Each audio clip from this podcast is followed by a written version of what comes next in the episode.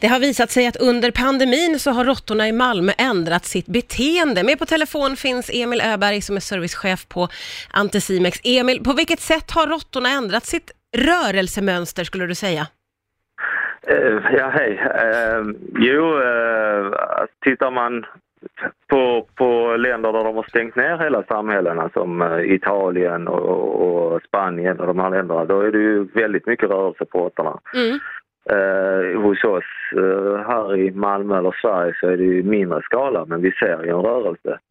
Eh, har du till exempel ett, ett företag, en restaurang eller så som har levererat under flera år en viss mängd föda ner i avloppen eller i, i form av sopor Ja. eh, och eh, de får lägga ner eller de har mindre gäster så, som då gör att maten minskar. Mm. Så, så har ju de råttorna fått flytta på sig och söka föda någon annanstans.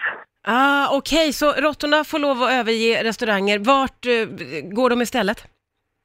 Där det finns mat.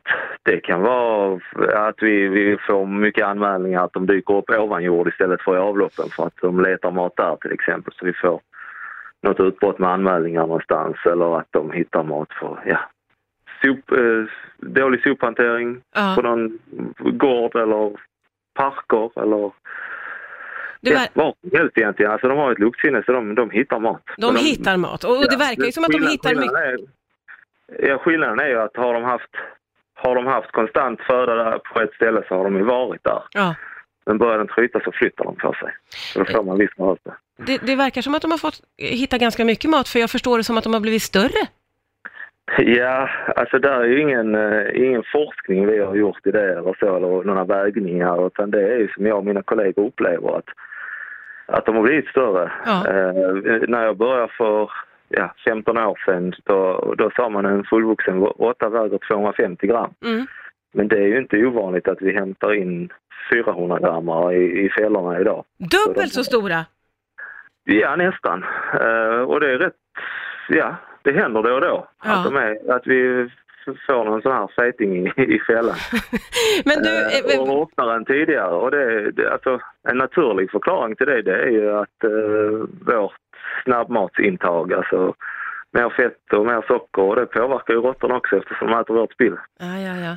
På vilket sätt blir det här ett problem för staden då, att råttorna förflyttar sig och är större och alltihopa sammantaget? I, I den skalan vi har det så är det väl inget problem. Så det kan bli tillfälliga problem att de dyker upp på ett nytt ställe. Men vi får ju anmälningar precis som tidigare och, och, och rycker ut på dem och hanterar det. Mm, mm. Så ni, ni följer råttorna helt enkelt? Ja, ja det är nu när vi har, vi har ju sådana här elektriska fällor i, i avloppen så det är då vi ser det. Att Ja. en fälla som tog mycket innan kanske tar väldigt lite nu helt plötsligt och så tar någon annan mer som Aj. tog lite tidigare. Ja, just det. Och då kan man förvänta sig att om det går tillbaka till vårt vanliga, om det nu gör det, så kommer råttorna att förflytta sig igen då? Kan man tänka sig det? Exakt. Mm. Exakt, de Mm. följer ju födoströmmen. Ja.